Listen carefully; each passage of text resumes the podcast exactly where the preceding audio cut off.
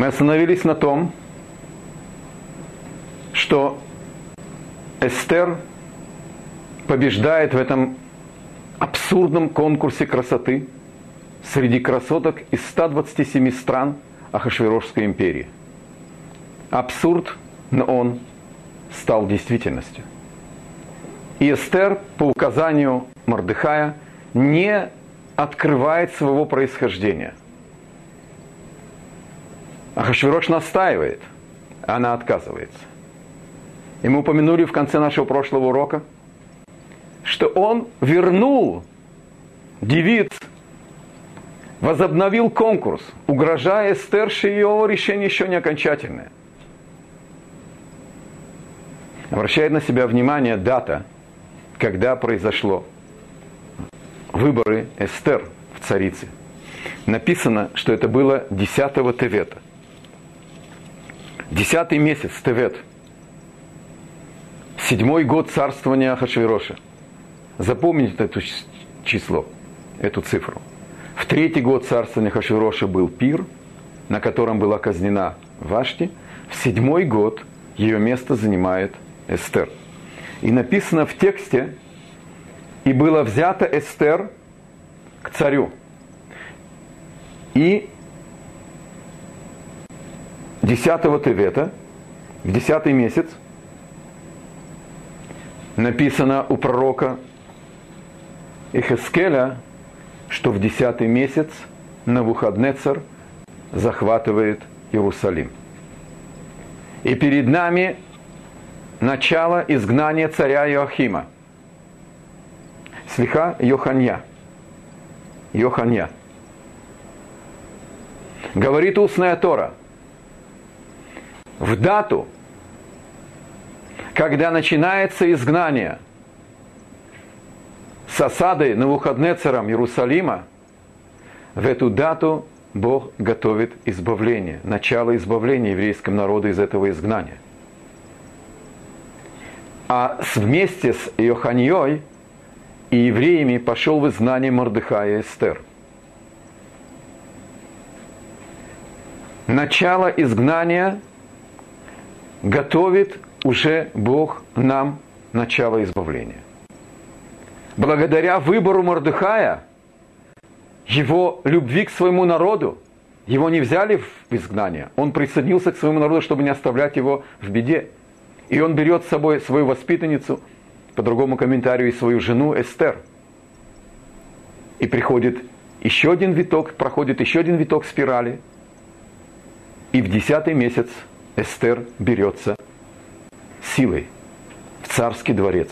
И следующий стих, 17 говорит, «И возлюбил царь Эстер из всех женщин, и она нашла в нем, в его глазах, милосердие и симпатию от всех, перед всеми девственницами. И он возложил на ее голову царственную корону и воцарил ее вместо Вашти.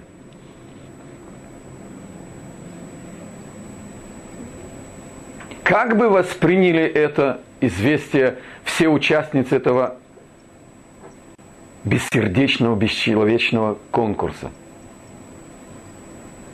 С радостью, с великим ликованием.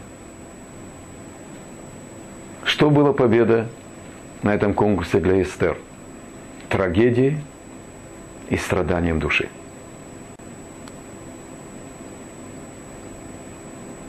Праведница, пророчица Эстер, должна быть насильно женой этого нелюдя. Но обратите внимание на эти строки. Кто возложил корону на голову Эстер?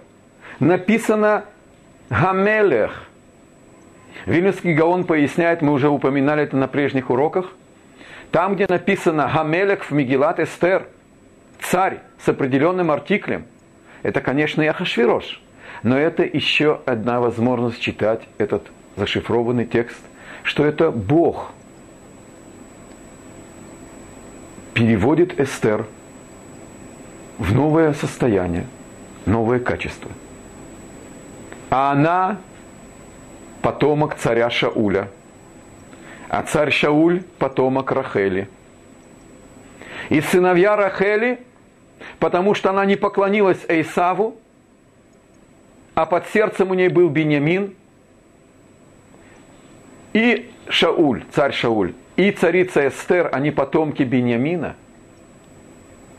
Говорит Мидраш, скромность Рахели наделила ее потомков особой силой противостоять Исаву. И поэтому из нее вышел царь Шауль и царица Эстер.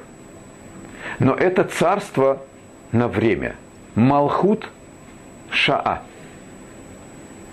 В изгнании, во временном состоянии исправления, урока, наказания. В этот период во главе еврейского народа находятся потомки Рахели – я позволил с Божьей помощью предложить вам свой комментарий. Различия между Рахелью и Эстер. Мы на прошлом занятии обратили внимание на позапрошлом, что у Рахели написано Яфат Маре.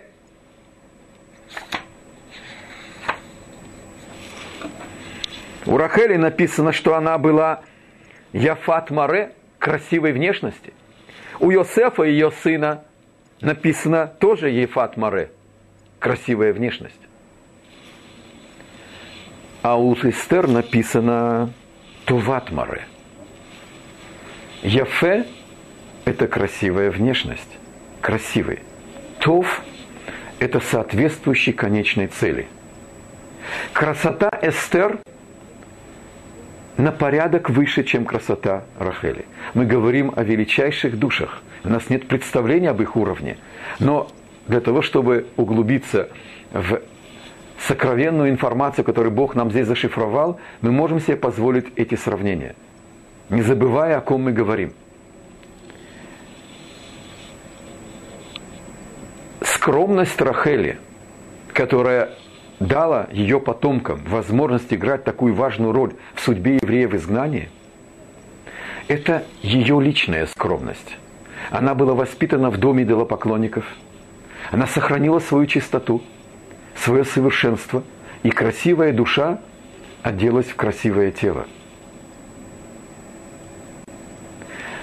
Эстер была наделена и красотой внешней, и ее тело тоже одежда великой души – но ее красота имеет еще одну ступень совершенства. Товат Маре. Совершенная внешность. Потому что ее скромность, она воспитание Мордыхая. Не результат личного опыта, не достигнутое самостоятельно, как у Рахели. И обратите внимание, снова я вас прошу настроиться на самый строгий лад. Мы сейчас говорим о высочайших душах – Рахель не поклонилась Исаву. Это дерзость, это мужество. И потомки ее, Бениамин, который был у ней под сердцем, получили особые силы противостоять Амалеку, потомкам Исава. Но по, по абсолютному масштабу это было нескромно. Стоять перед Исавом. И Йосеф пытается заслонить красоту своей матери от взглядов этого нелюдя – и Бог делает чудо, он увеличивается в своих размерах, он был юношей, и он закрывает свою мать. Но здесь не хватает скромности. Все верно, мы действуем с благими намерениями, и все-таки здесь есть маленький элемент несовершенства, непринятого. И поэтому потомки Рахели, они цари временные, только на час. А Эстер – потомок Рахели. Но она получает свое совершенство и скромность от Мордыхая. Когда человек спонтанно, искренне совершенен, это менее достойно, чем человек, который себя преодолел и учится быть скромным и быть совершенным. Велик человек, который принял указание быть совершенным и принял на себя обязанности совершенствовать себя, как указал Бог в своей инструкции, совершенствование человеком себя, чем тот, кто спонтанно пришел к тому же выводу и пытается быть совершенным по своему пониманию, исходя из своего потенциала или из своего понимания. Гадоль мицуве восе, мимиша эйно мицуве восе. Выше тот, кто делает по приказу, чем тот, кто делает это экспромтом. Я бы мог бы добавить здесь еще два момента. Многие из нас поняли, что мир несовершенен. Многие из нас набрались мужества признаться, что мы должны совершенствоваться, что нужно исправиться. Надо углубить свои еврейские знания – нужно научиться жить по-еврейски.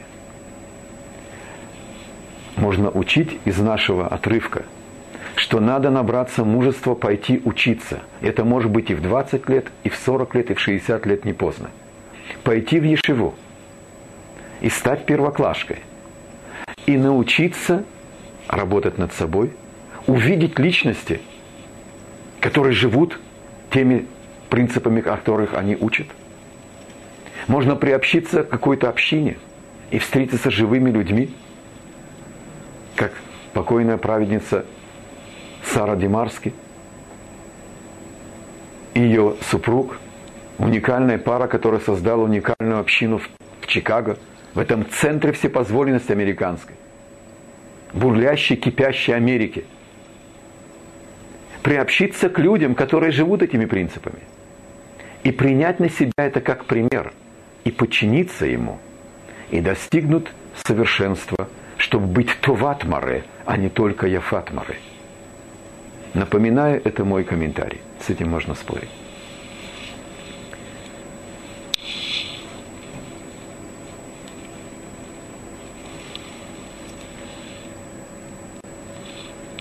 Бог выбирает Эстер для особой миссии.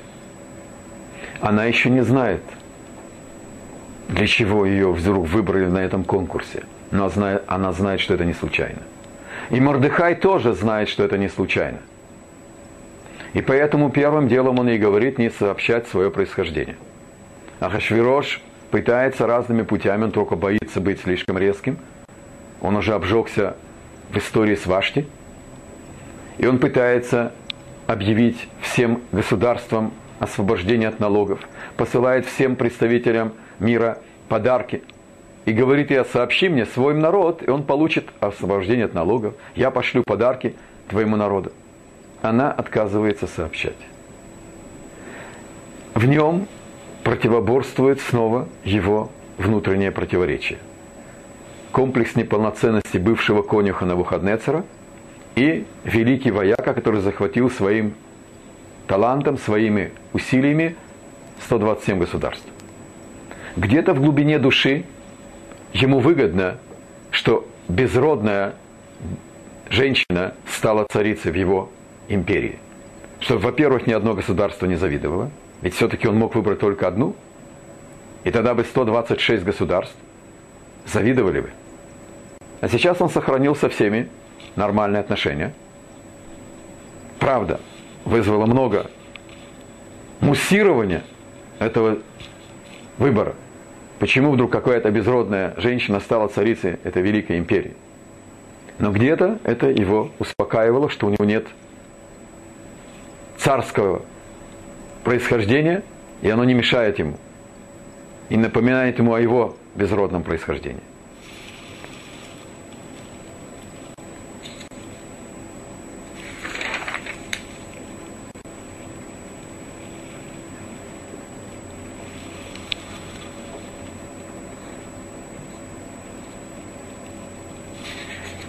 Дальше Тора рассказывает,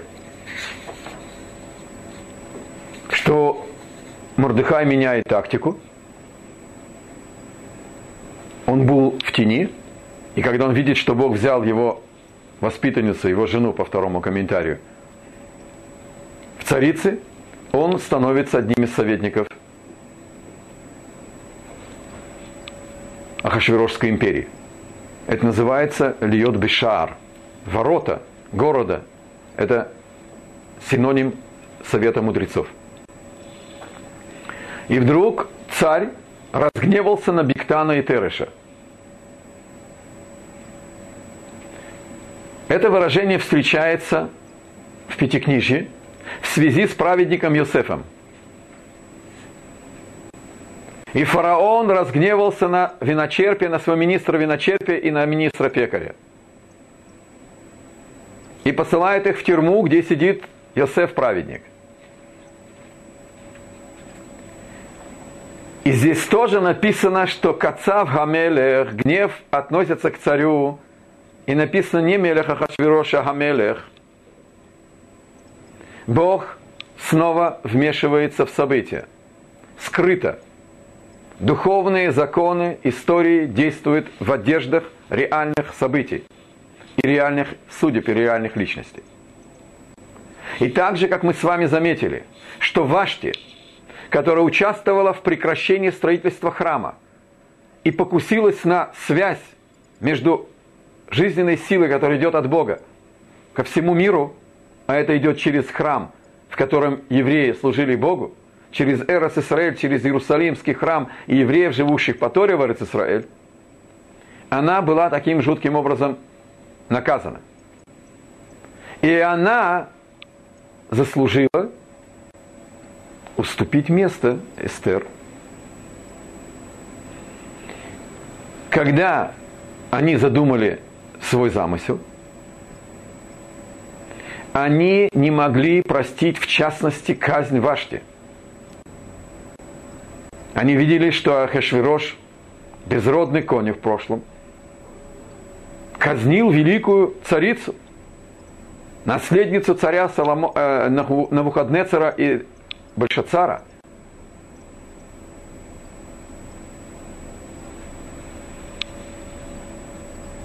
А почему же Бог все-таки их наказывает? Почему раскрыли заговор, их потом казнят?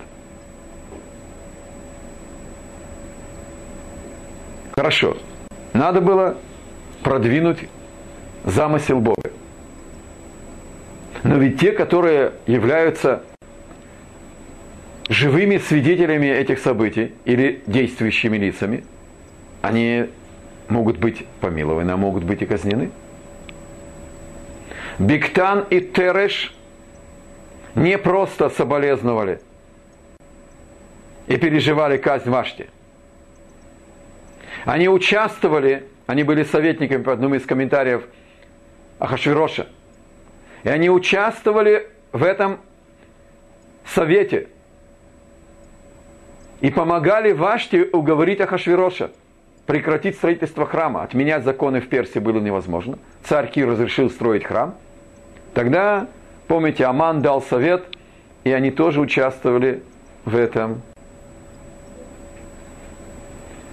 Мордыхай присутствует при заседании мудрецов Ахашвирошской империи, а он был членом Санедриона, знал 70 языков – они не скрывались от него. Какой-то там провинциал из какой-то там дыры. Израиль, Палестина, Иерусалим. И они говорили о заговоре при нем тоже. Он узнал об этом. И перед Мордыхаем возникает дилемма. Что делать? А может быть лучше, чтобы Ахашвироша убрали – А может быть, лучше, чтобы его спасли? Иди знай, что будет вместо него. Я не ошибся, я говорю, что было. Хотя, конечно, кто? Мордыхай учится из Торы, как себя вести. Мы упоминали этот принцип. Сердце царей в руках Бога. Революции устраивать евреев не пристало потому что великие мира сего, они получают власть по замыслу провидения. Яков благословляет фараона. Йосеф расталкивает, растолковывает ему сны. Пророк Даниэль растолковывает сны на Навуходнецеру. Мордыхай учится истории по поведению своих предков, что надо быть лояльным что не надо менять ситуацию. Он в глубине души надеется, что, может быть, Ахашвирош разрешит построить храм. Вашти уже нету. Он неустойчивый человек. Его характер, так сказать, зависит от разных влияний.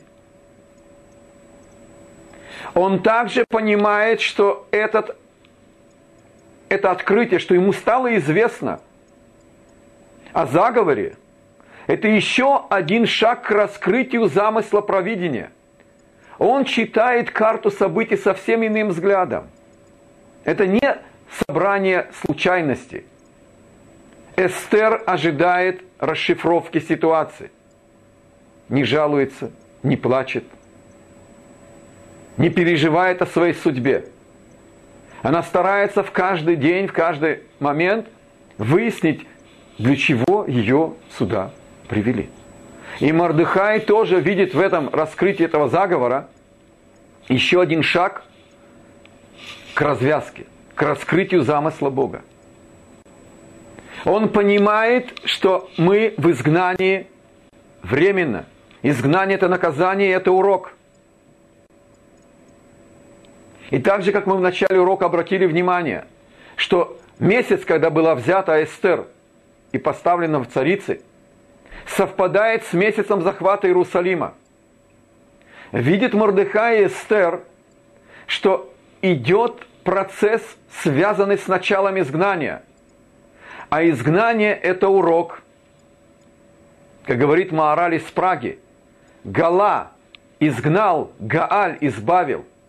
Разница только в Алиф и Гей. Корень Галь. И слово Галут и Гиула, там добавляется только буква Алиф. Из изгнания есть избавление, если урок усвоен. И они учат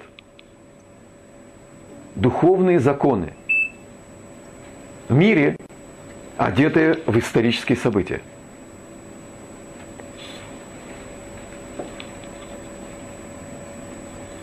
Когда Ахашвирош пытается выведать у Эстер ее происхождение и спрашивает, откуда ты родом, она по-еврейски отвечает ему, а ты откуда родом?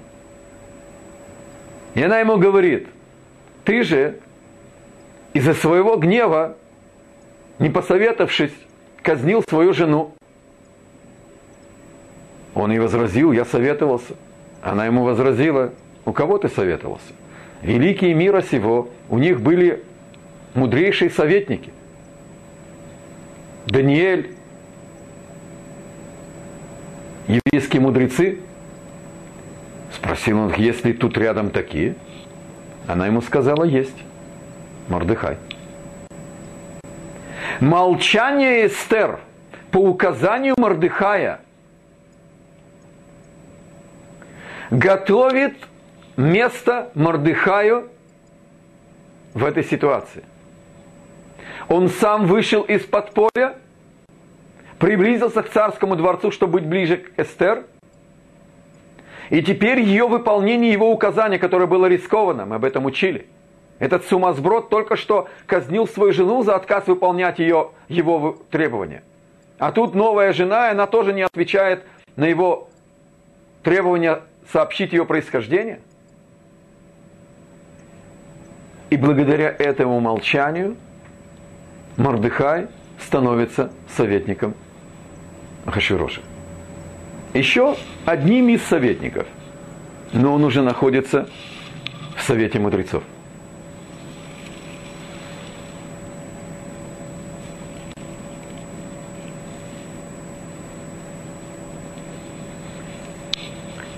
Говорит устная Тора. Бог вмешался, и Ахашвирош разгневался на Биктана и Тереша, которые задумали заговор. И как гнев фараона был связан с праведником Йосефом, чтобы перестали о нем злословить, не хотел Бог, чтобы в Ахашвирошской империи злословили о праведнице Эстер. А это было в заголовках новостей. Какая-то безродная стала царицей Персидской империи. И тогда новости изменились. Два приближенных мудреца вдруг пойманы на заговоре, и выяснилось, что заговор был настоящий, и их казнят. И Ахашвирош оставляет свои допросы и попытки выведать происхождение Эстер, его сейчас больше волнует его личная безопасность. Он меняет тактику. Помните начало Мегилат Эстер? Пир. 180 дней для дальних гостей, а потом семидневный пир для жителей столицы. Открыл дворец, впустил всех внутренние залы и сады своего дворца, близость к народу, открытость. Отец перестройки никого не заставляет пить штрафные бокалы во славу его величества.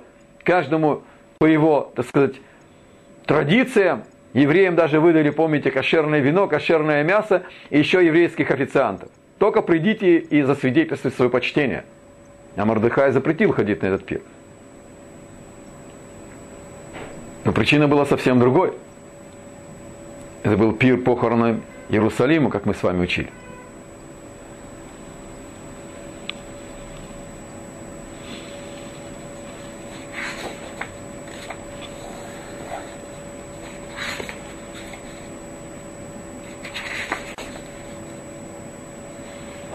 Он установил новый порядок.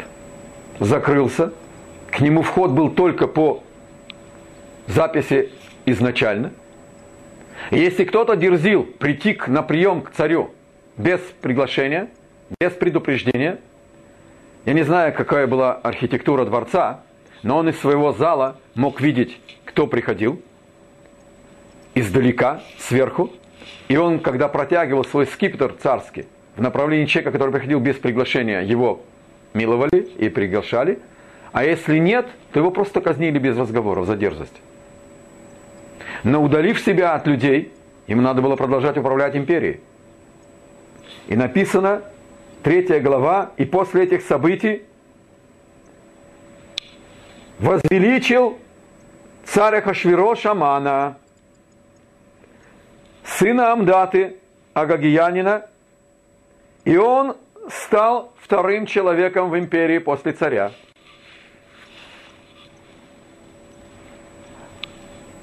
Мегилат Эстер упоминает родословную Мордыхая, а сейчас упоминает родословную Амана. И мы с вами об этом тоже уже учили. Товарищ Аман Амдатович ведет его родословно нас к Амалеку.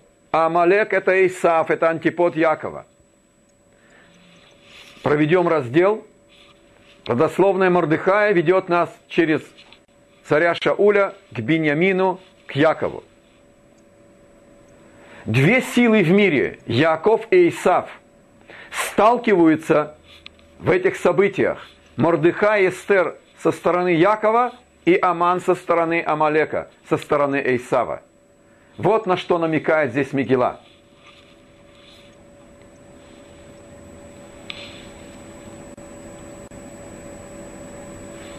Аман стал вторым человеком в империи. Что его волнует? У тебя есть уже все. Ну успокойся. Наслаждайся положением, властью. У почета нету утоления. Жажда славы неутолима, безгранична. Она, как у нас говорят, уводит человека из этого мира. Аман объявляет указ, что поскольку, поскольку к царю нет входа, от имени царя требуется поклониться ему, чтобы выказать почтение царю. И все должны кланяться Аману. Под страхом смерти. Шутки в сторону. Все начали кланяться Аману, кроме Мордыхая. Который продолжал быть мудрецом и советником у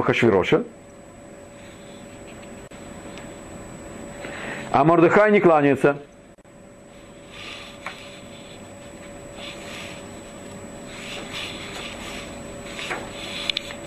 Помните начальные уроки? Мордыхай не просто не кланялся. Он снял сандаль, который был векселем, свидетельством о том, что Аман продал себя в рабство Мордыхаю. И там было написано, что а, Аман Амдатович продает себя Мордыхая Бениаминовича в рабы. И говорил Мордыхай Аману, я буду тебе кланяться, ты мой раб, посмотри на вексель. Зачем дразнить кобру голыми руками? Это пока непонятно. Но в принципе поведение Мордыхая вызывает у нас удивление –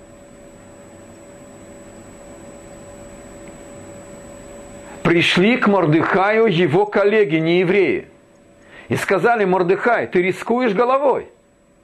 Он же требует поклон царю, а не себе. И отказ кланяться царю, ты ставишь себя под угрозу.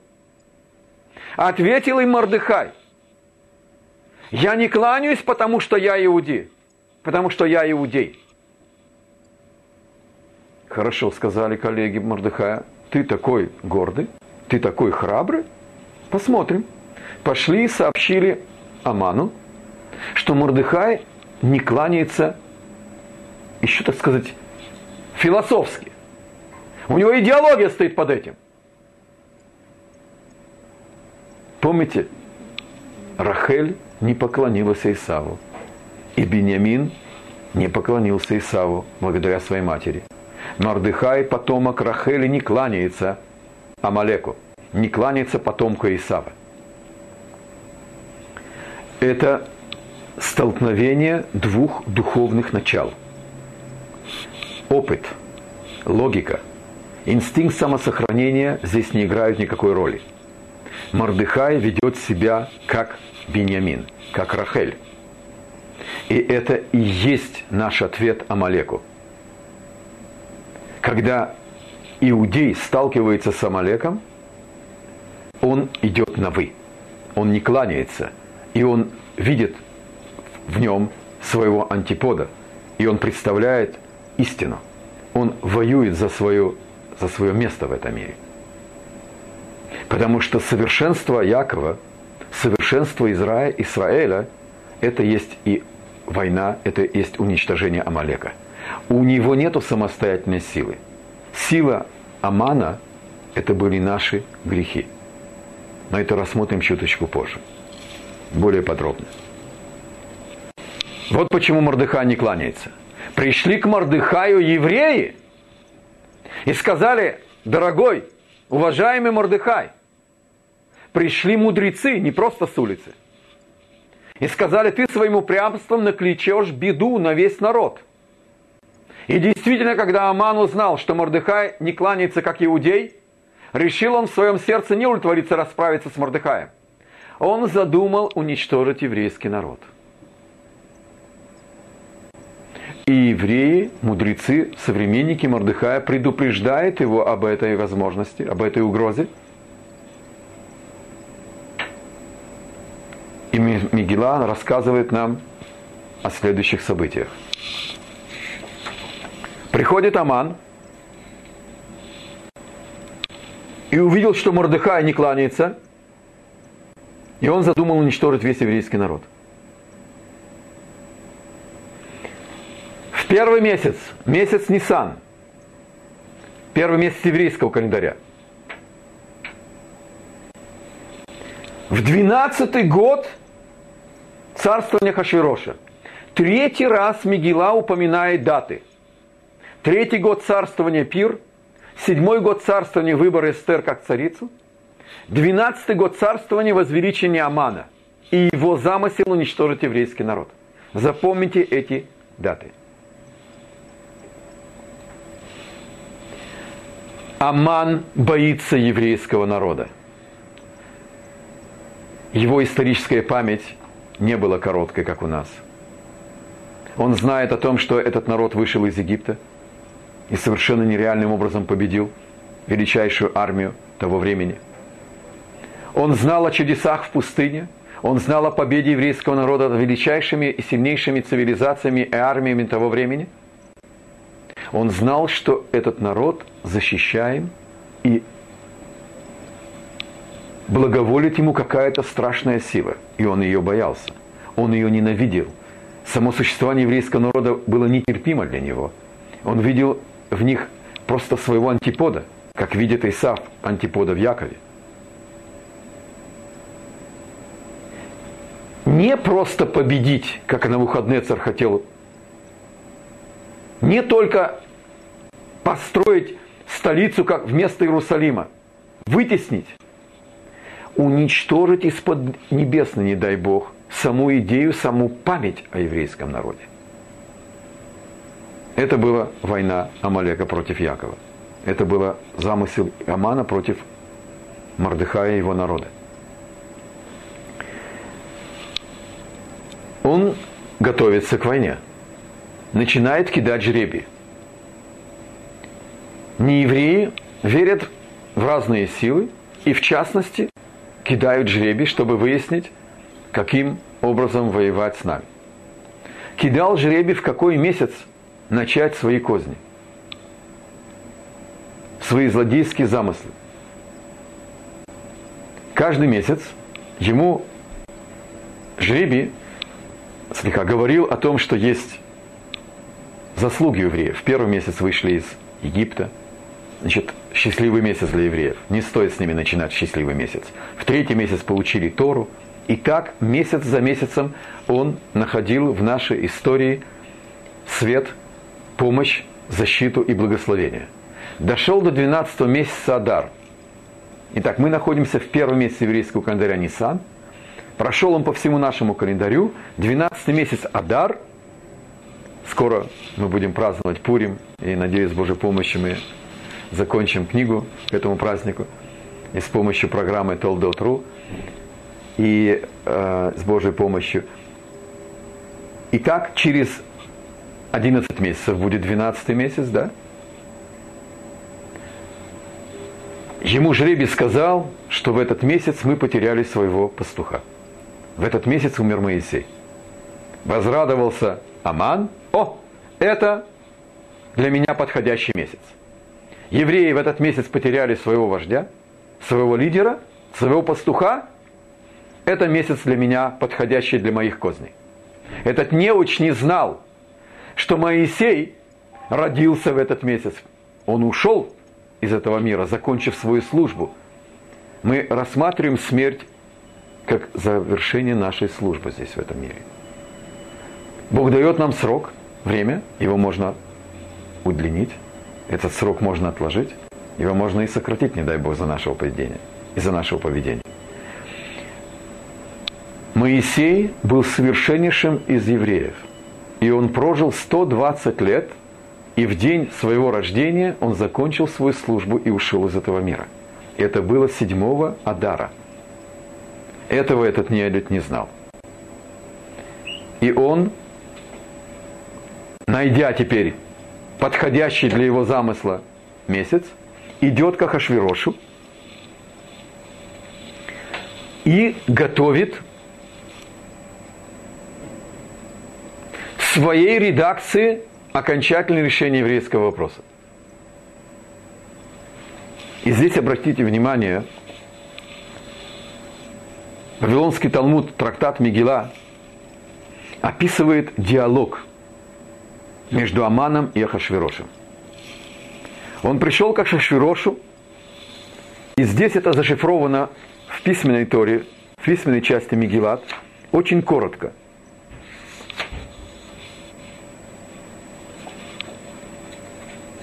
Попробуем это рассмотреть более подробно с помощью устной торы. Сказал Аман, это восьмой стих – и сказал Аман царю Хашвирошу, Ешно Амехат. Есть один народ. Пришел он к Ахашвирошу, мы сейчас будем это расшифровывать с помощью устной торы. Пришел Аман к Ахашвирошу и сказал, есть народ, который бунтарь. Сказал Ахашвирош, за ним стоит великая сила, их Бог. Сказал Аман, он Яшен, Он, во-первых, спит. Вегу Яшан, он старик, он уже на пенсии. Смотри, Иерусалим разрушен. Они в изгнании. Он уже их не защищает. Он уже не выводит их из рабства, из изгнания. Они потеряли свои заслуги перед ним. Они потеряли свою избранность. Может быть, сказала Хашвирош, среди них есть праведники, которые все-таки принесут им эту защиту? Ответил им Аман, Хем Амехат. Они повязаны круговой порукой. И каждый, кто грешит, он и топит собой праведника. Они все вместе связаны. И поскольку, поскольку они в таком подчиненном положении, значит, их праведники не могут их спасти.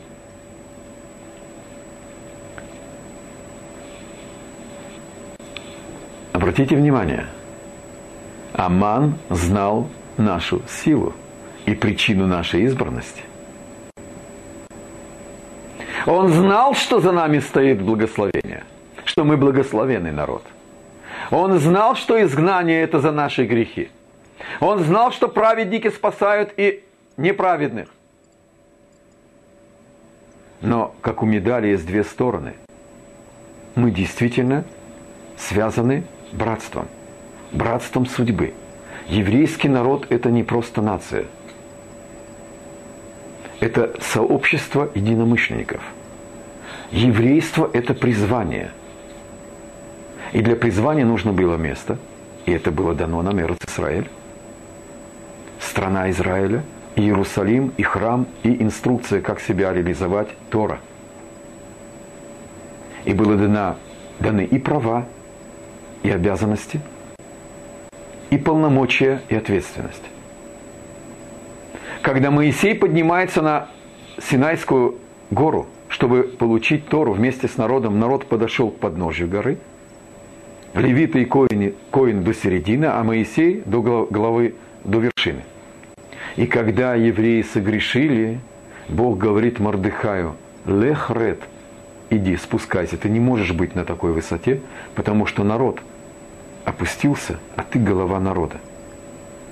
Когда мы в детстве подплывали к другу в реке и дергали его за ногу, то его голова тоже уходила под воду. Потому что это одно тело. Праведник может поднять все поколение, но поколение иногда лишает праведника возможности ему помочь и он опускается вместе со своим поколением. Он остается на своем уровне праведника, но его праведность не помогает. Все это знал Аман. Этот сатанинской хитростью и подлостью, коварством просыщенный замысел, пронизанный замысел –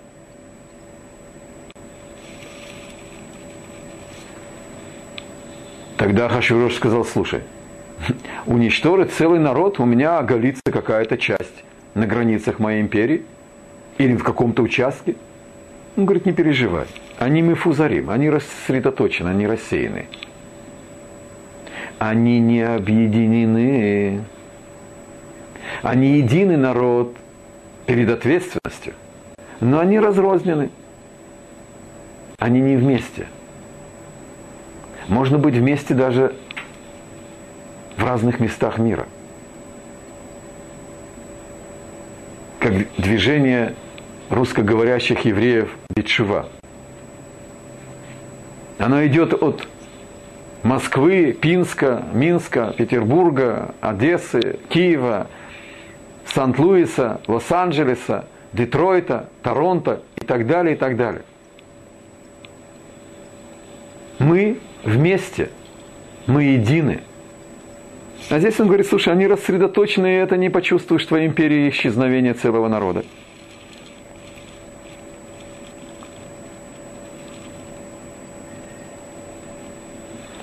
Дальше говорит Аман. Они не признают тебя не только как личность, они не признают и твое миропонимание.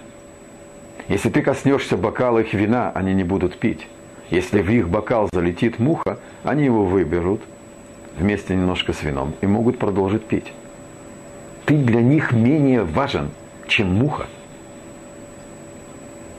Ты для них мир омерзительнее. Представляешь, какая дерзость в их образе поведения, в их образе мысли –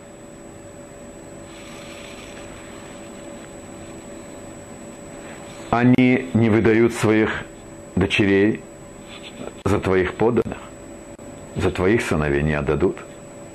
Они не, не выдают своих дочерей за твоих подданных, они не отдают своих сыновей за твоих женщин. Они обособлены.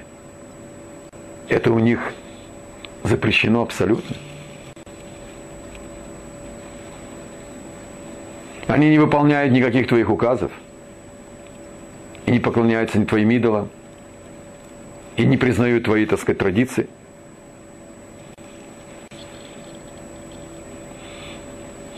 Это требует расходов, реализовать, не дай Бог, окончательное решение еврейского вопроса. Они не бедны, они устроились, они обладают серьезным богатством. Мало того, что не будут расходов, больше, чем получишь, ты еще получишь и обогатишься, конфисковав их имущество, и положишь в казну серьезную сумму. И если царь согласен, мы читаем дальше текст, дай разрешение уничтожить евреев окончательно, всех, во всех 120 странах, 7 странах твоей империи, и ты сможешь положить 10 тысяч талантов серебра, брикетов чистого серебра в свою казну. Что это за мера? Евреи в храме приходили к Богу и приносили махацита шекель. Приносили монету половина шекель, серебряную. Это был намек на наше несовершенство. Человек рождается недостроенным, недосовершенным, и задача человека достроить себя, досовершенствовать себя. Личность и семья, и община, и целый народ, и весь мир. Подсчитал Аман, сколько серебряных хаци шекель, махацита шекель, половина шекелей – мы не давали за все годы изгнания. И взял это как обвинение нам.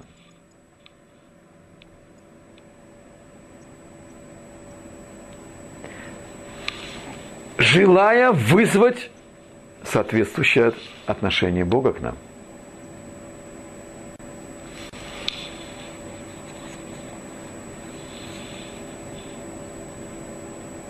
10 стих.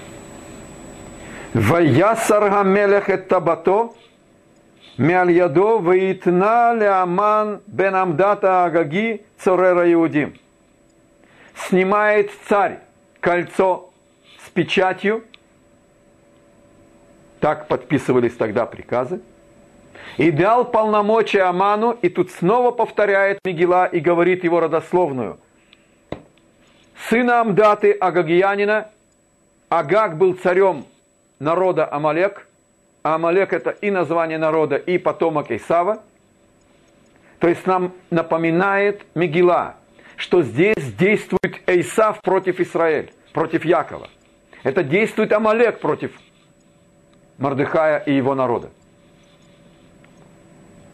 И подчеркивается Цурера Иудим, это лютая патологическая ненависть к самому существованию еврейского народа, без причины ни территории, ни нефть, ни какие-то там претензии, ничего. Просто потому, что мы существуем.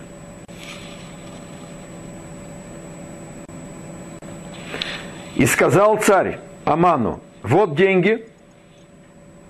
Он делает жест. Мне не нужно 10 тысяч талантов серебра. Деньги бери себе за работу. И вот тебе народ, делай с ним, что ты хочешь. Вспомним начало Мигилы. Когда сумасброд Ахашвирош столкнулся с скромностью своей жены Вашти, которая отказалась прийти в царской короне, только в царской короне на мужскую половину. Он поймал себя на гневе, почувствовал, что он не владеет собой, и собрал мудрецов, отложил решение, отложил свою, так сказать, честь защищать. Спрашивал совета у персидских мудрецов, у медийских мудрецов, у еврейских мудрецов. Здесь речь идет о жизни целого народа. Ни одной минуты колебания, ни одной минуты на размышления, ни одной минуты для какого-то совета. И снял царь кольцо и отдает Аману.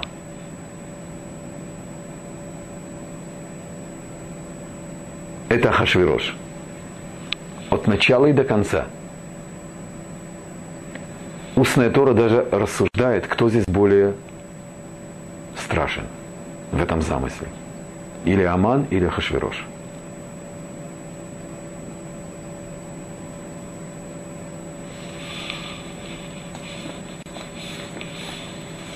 У нас еще пока нет технической возможности слушать ваши вопросы. Может быть, вы уже задали этот вопрос или обратили внимание.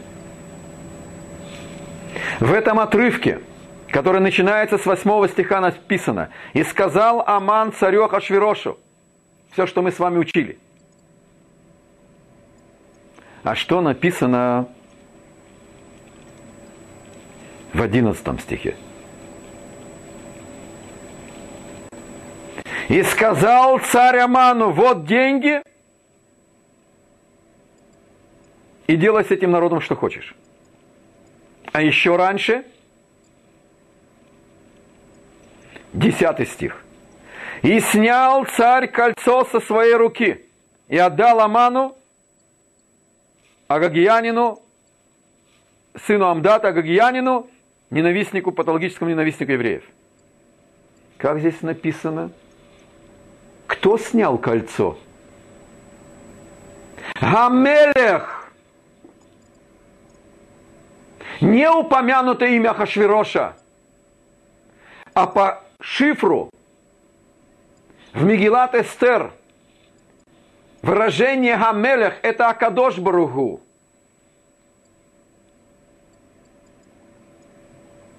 Да, да. Здесь сказано, что Бог снял кольцо. Правосудие, кольцо суда и приговора и вручил ее его в руки Амана. А ответ на нашу загадку, на наш вопрос, это уже будет в следующем уроке.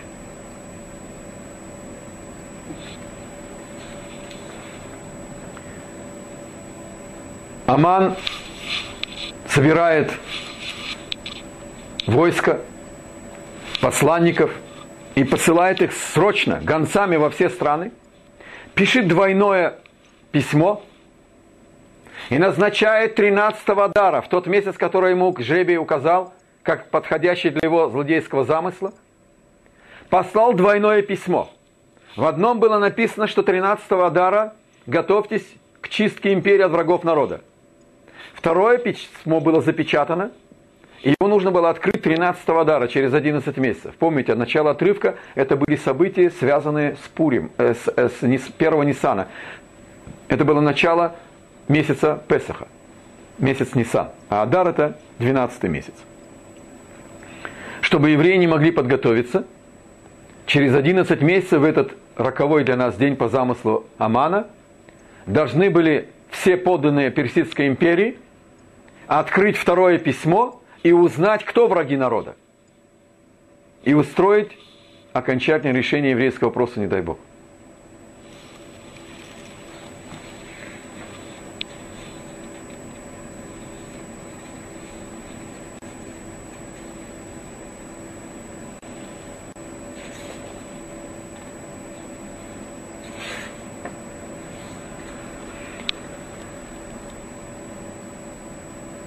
И написано дальше, в четвертой главе, и Мордыхай знал все, что произошло. Бог открывается Мордыхаю в пророческом откровении и сообщает ему содержание второго письма.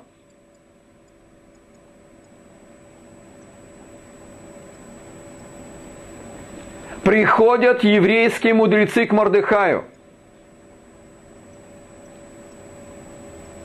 И когда он им сообщает, что произошло, они ему сказали, мы же тебя предупреждали – ты видишь, что твое упрямство натворило? И обвинили Мордыхая в том, что он виноват в угрозе существования всего народа в изгнании. Ни больше, ни меньше. Они обвинили его, что он не видел последствий своего, своего упрямства. Обвинили его в том, что не было никакого объяснения, никакой причины так себя вести. И можно было ему поклониться. Он не делал себя идола. Это был поклон как выражение почета царю. Есть мидра, что у него под одеждой был какой-то талисман, который мог бы рассматриваться как идолопоклонство. Но угроза жизни целого народа отменяет этот, эти опасения. Он не требовал поклоняться своему талисману.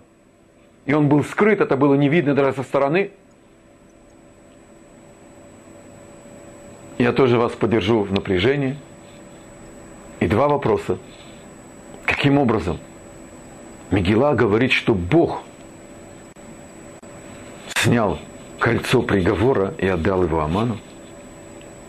И что ответил Мордыхай на такое суровое обвинение своих коллег, мудрецов, современников? До следующего урока. До свидания.